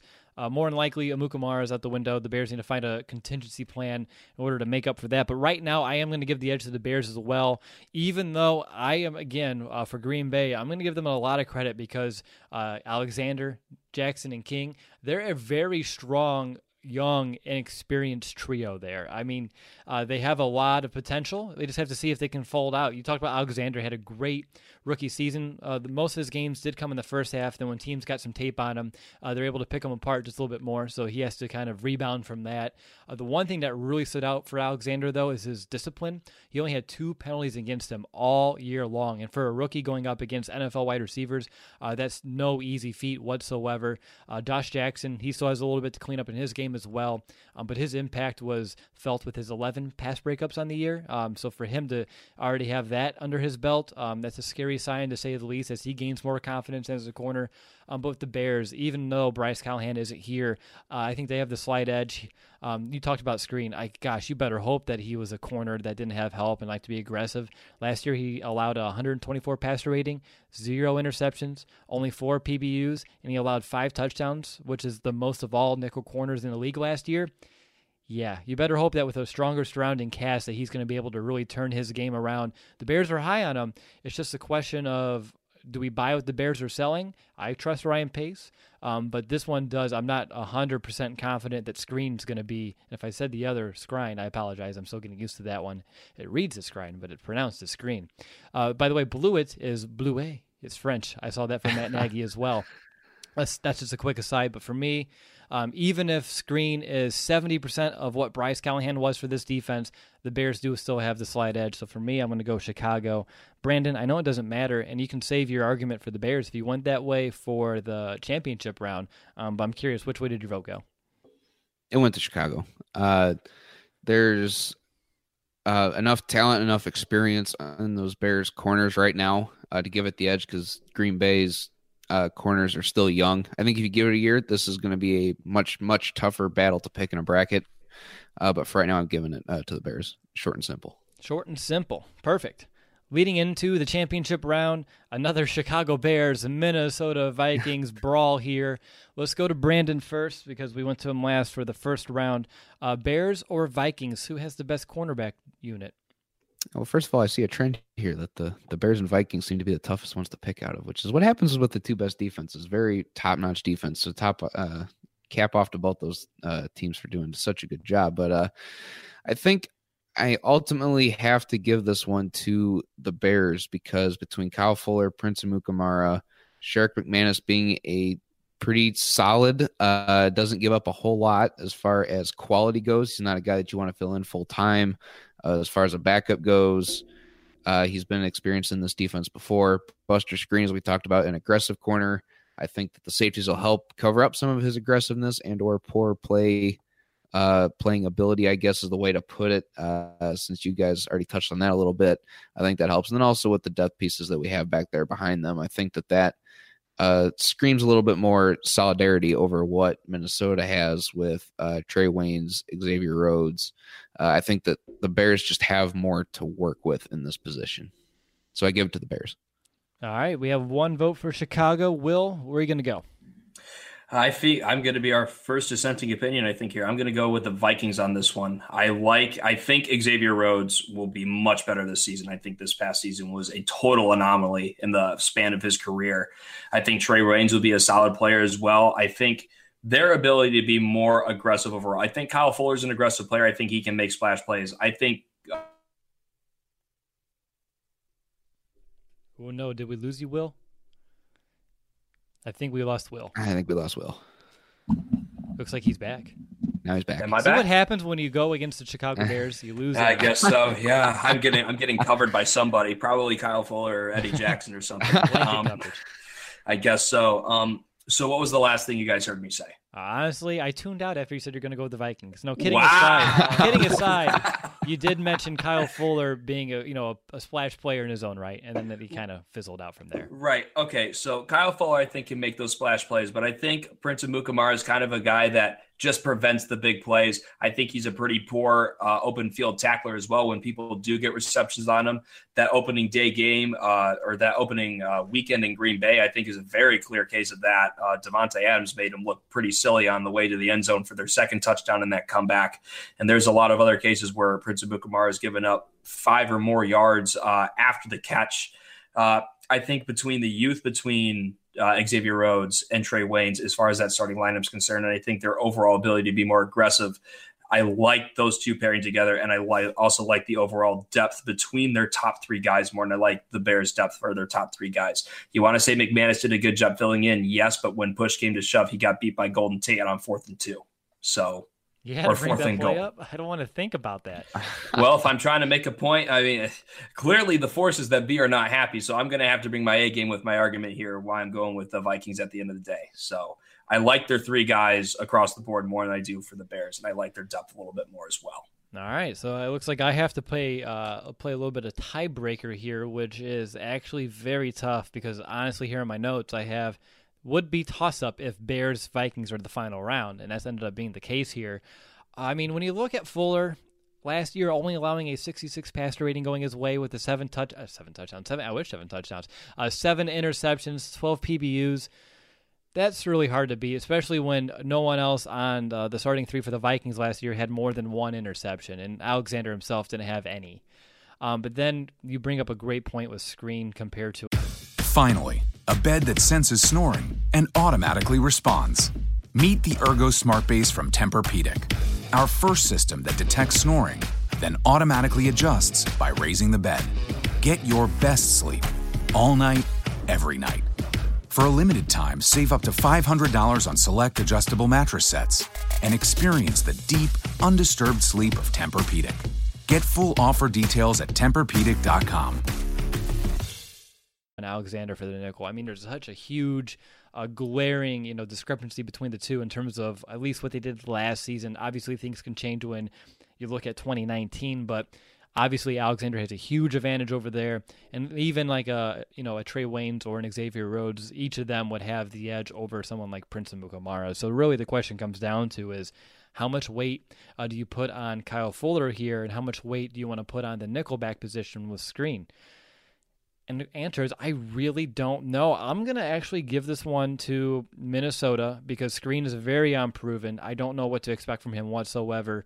If we were doing just top two corners, and I would give it to the Chicago Bears because of what Kyle Fuller is able to do. Uh, Will already mentioned, you know, what we know about Prince Mukamara already. He's a little bit, uh, you know, he's a decent corner, not overly great, not going to have all the impact plays that you want. May miss a few tackles from time to time. When he gets picked on in a game, if an offense wants to go after him, bad things usually happen for the defense. Um, but overall, as a unit, Minnesota has, and this is by a nose, and this, again, this can be a toss up either way. If Screen pans out as projected, and like I said for uh, the Bears versus the Packers, if he can be 70% of what Bryce Callahan was, I'd probably get this one to the Bears. But right now, I'm not 100% going to buy it. I don't know what he's going to be. Uh, so, with that uncertainty, I'm going to go ahead and give this one uh, to the Vikings, which gives two for the Vikings, two for the Bears as we enter our fifth and final position here of safety. And uh, let's go ahead and take a glance over at our bracket so we know exactly what matchups are going to be here. And the first one's going to be Packers versus Bears, Vikings versus Lions. Oh no, I think I know exactly how this thing's going to pan out to end the show, which honestly is actually very exciting. But we have to uh, make things official here first. So, Brandon, over to you. Looking at safety, Packers versus Bears. Ha ha, Clinton Dix, Adrian Amos. The debate begins now. Go ahead. Well, it, it's more than that. Eddie Jackson really sways this Yes. one. So, a spoiler alert, we give it to the Bears, but really, uh, in the grand scheme of things, uh, money wise, player wise, I think the Bears got the right amount of value for the guy that they got with Haha Clinton Dix, who's a somewhat inconsistent player, but yet still a, a good playmaker. Will go get the interceptions, really good at covering the outside routes. Uh, and the the Packers overpaid for Adrian Amos, who's a guy that I've really, really liked at his time here in Chicago. Uh, but he is not that that playmaker uh, that that Haha Clinton Dix is. So I think that the Bears ultimately came out winners in that deal. Uh, so I I'm giving it to the Bears. Ultimately, it comes down to uh, the players, obviously, in the way that they can play, not just the the cap space that I keep talking about here. But uh, Eddie Jackson's just a much better playmaker uh, than any of the guys uh, that the Packers have at safety right now. Any of the guys? Like you're almost not wanting to say the name. Are you a little salty, B? Tad bit, just a little bit. If I'm going to be honest, a little bit. I understand. I mean, when when he goes right to your own backyard and you can still see him across the fence, Right? I understand that feeling. It's like you're. It's like I forget what meme. It's like SpongeBob, uh, Pat, uh, Squidward looking out the window, and you see Patrick and uh, SpongeBob out there running around having a good time, and just like glancing. Obviously, I think we're okay with our contingency plan of haha Clinton Dix, but we'll get to that in a moment. Will, I want to go over to you. Are you going to go Green Bay or are you going to go Bears? I'm going to save my uh, argument uh, for later. Bears. All right, I, I'm actually in the same boat. I'm gonna. Uh, it doesn't matter. Bears won. I don't have to say anything. Actually, I can just move this conversation Ooh. along. Uh, I had some good stats here that I want to share for it. But uh, Vikings and Lions. I don't know how long we want to make this one either. But let's go to Will first. Maybe you can give us a little bit more insight. Oh, great. You took away my one word answer of Vikes. Um, Quandre Diggs and Tavon Wilson. Um, Wilson's a bit of a gambler back there. Um, he's one of those gamblers that isn't exactly great at gambling. He's kind of a Chris Conte type to me in that respect. There are going to be a couple games where you see, like, holy cow, what a great play, what a great read. And then you're going to watch the rest of the game and you'll be like, oh, that was a one hit wonder. Um, typically, honestly, my overall portrayal of Tavon Wilson, um, I think he gets to a few plays late as well. Quandre Diggs, obviously, I think he has some availability issues, and I just don't overall think he's a phenomenal safety. Um, whereas you go, obviously, Harris and Smith and then uh, Harris for the Vikings. Uh, I think those guys are pretty much cream of the crop up there, especially um, and Smith. He's been phenomenal for a really long time, and that's for very good reason. He plays very well all across the field. Uh, he can even play at linebacker depth at times. He's a very aggressive forward playing guy, especially especially when he gets going for it. It's just incredible because so often you see safeties, and I criticize Ah Clinton Dix at this when you have guys coming forward at you that are bigger than you. You sometimes just kind of sell out just to make a tackle. It doesn't matter how it looks. Harrison Smith's someone who wants to hit you when he comes at it, and that's not something you always see out of, a safety. And sometimes when you see safeties take that approach, they just kind of swing and miss. Harrison Smith's on point a lot of the time with that. So this one's kind of a, a landslide for me. I'm going to give this one to the Vikings. All right, Vikings in a quote landslide for Mr. Ingles. Brandon, is it as one sided as Will has? Uh, I'm going to take Will's coveted one word answer and say Vikes. Uh, I guess I can't fault you there. and it doesn't matter for me. So I think we jump right into the championship round here because I think this one's a very good matchup, just like each and every one that we've had uh, for the Bears and the Vikings so far. So championship round, not just for the safety position, but for the edge and the overall best defense in the NFC North as it stands today at the very end of March before the draft. So why are we doing this? Because it's March Madness. That's why. But let's go to Will first. I'm very curious. Bears, Vikings. You saved an argument, so let's go. Okay, so for the Bears, I'm going to give this one to the Bears, and that's because they have uh, Deon Bush in their back pocket. I think this gives them a lot of versatility to do a lot of different things. If they want to play in a dime, they're going to have that extra guy who can play in the box. If they and, and it allows them just to tool their defense to the situation. If you're dealing with more of like a third and five, you're going to have a guy that can come down and play that run a whole lot better. He's comfortable coming down and playing the run. If you got more like a third and 10 or longer, third and seven plus, you're going to have a guy like Ha Clinton Dix who can come in and play the pass. And then obviously you have that guy, that vulture, that hawk known as Eddie Jackson in the back. He is an absolute nightmare absolute nightmare when talking about dropping back as a quarterback because he is very good at reading and recognizing routes. He's absolutely phenomenal. Obviously, we saw so many pick sixes out of him. I think there was a statistic that came out um, after the Vikings game at Soldier Field.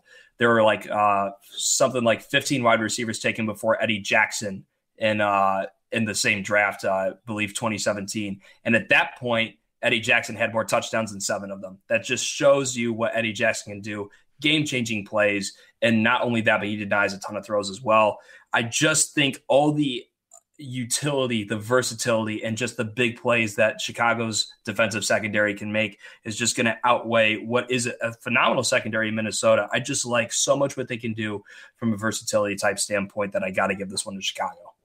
All right, one vote for the Bears. I'm going to hold off on giving my official vote. I want to just share some arguments for both sides of the table here because I want to kind of draw this out because this is really, really close. It really depends on how you want to look at it.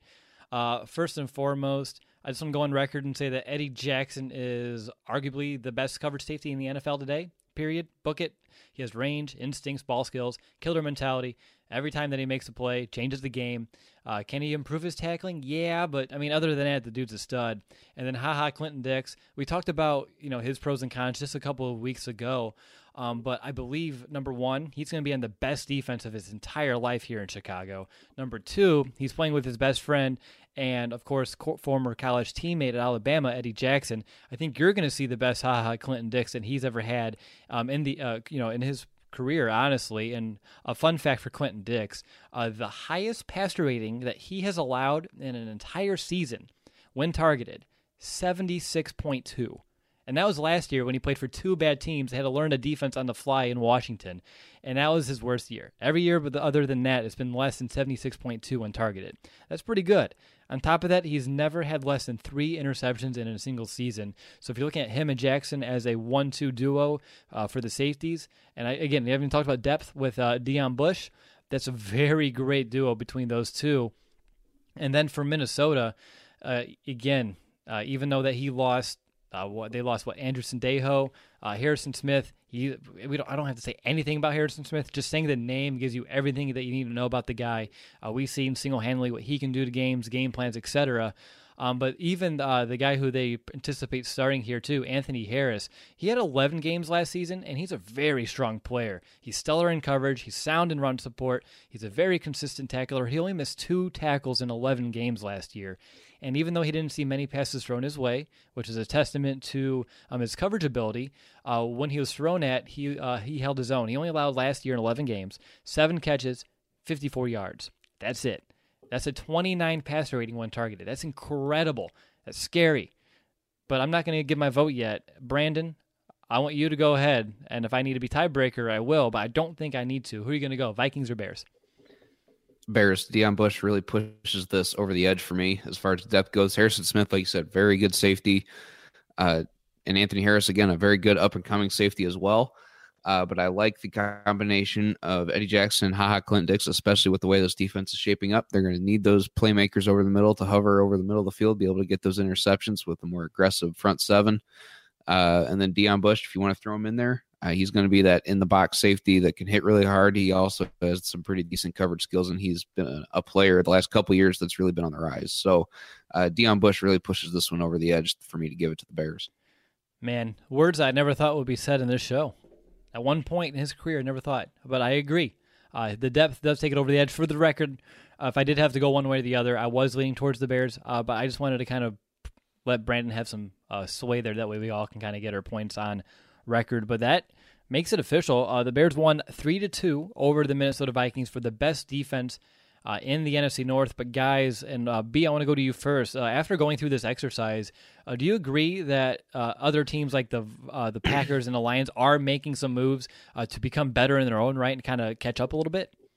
Oh, absolutely. As much as I, I overlooked the Lions in this one, you know, kind of poking fun of their secondary and really overlooking Trey Flowers at the beginning of the show uh, that that defense, especially with Matt Patricia, now he's got uh, Trey Flowers, a guy he's familiar with, and they're uh, they're going to improve some definitely. And uh, Green Bay's got a lot of young stock, so uh, they're going to be a team that's you know they're to be able to fizzle these guys out that aren't working real quick, and they'll be able to have guys that are working and they're just as fast. So I uh, I like what Green Bay's doing. Unfortunately, uh, it's smart. Really play out these young guys, see what's going to go on here. And Detroit is also on the rise as well, so it's going to be a very tough uh, defensive uh, division.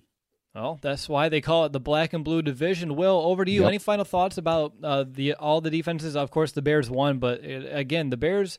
Uh, they were the team a couple years ago that you were on kind of on the cusp of taking, you know, the storm or a lot of people didn't know if the Bears were going to be better than the Vikings this year. And of course, that kind of ended up being true for at least our side in Chicago. Um, but obviously, going through this exercise, something that remains uh, very clear is that these defenses are very close in terms of their overall talent. And even though the Bears should still be a great defense, Minnesota still has the talent to kind of catch up and compete for that spot this year. Right. I think there's something to be said about playing inspired football at the end of the day. Uh, it's really easy to kind of bag on the Packers and the Lions because at the especially the last 3 or 4 games for their seasons didn't really mean a whole lot. And and that's it's tough to play like inspired defense when you know that your season's over. Uh, and you kind of got guys that are getting shut down. I mean, once you shut down Aaron Rodgers, obviously you know the course that the season is going to take. Uh, obviously, for the Lions being out of it pretty much early as far as a divisional and playoff standpoint is concerned. And even for the Vikings, I mean, it's hard to play as a defense and know that your offense is really not kind of picking up the slack. A new season changes all of that. You know, you get one team that jumps out to a five and one start, and all of a sudden that defense is playing a lot different football uh, than you expected them to play based on how they finished the season before. So I think that's important to acknowledge as well. Uh, and you guys, you both mentioned that talent level is actually a lot closer than I think a lot of us realized early on, at least on paper in March. I mean, does that mean a whole bunch? Not always, but it's definitely worth noting that they've uh, the teams in the uh, NFC North have made some solid moves to at least on paper be more competitive uh, defensively as the standpoint is concerned. It's going to be really fun to watch it play out. Yeah, absolutely. All right, well, that's going to do it for this week's episode. We'll be back next week with another show for you all. I want to thank you for tuning in and supporting our show. Again, Jordan Howard is no longer a Chicago Bear. I'm still trying to get through the shock phase of this. Uh, not that I'm shocked that he is traded, um, but it took some time. It took year, uh, what, a little over a year uh, since we first started hearing rumblings of it uh, to actually happen, and for it to happen during this live recording of the show, uh, you know, puts us on the spot. Uh, you heard our true reaction, and uh, we'll kind of stew on it. And when we have some other thoughts on it, we'll definitely pop on here uh, to share those as well. But from three Bears fans to another, uh, we really do appreciate each and every one of you. But until next time, bear down, Chicago. Bear down!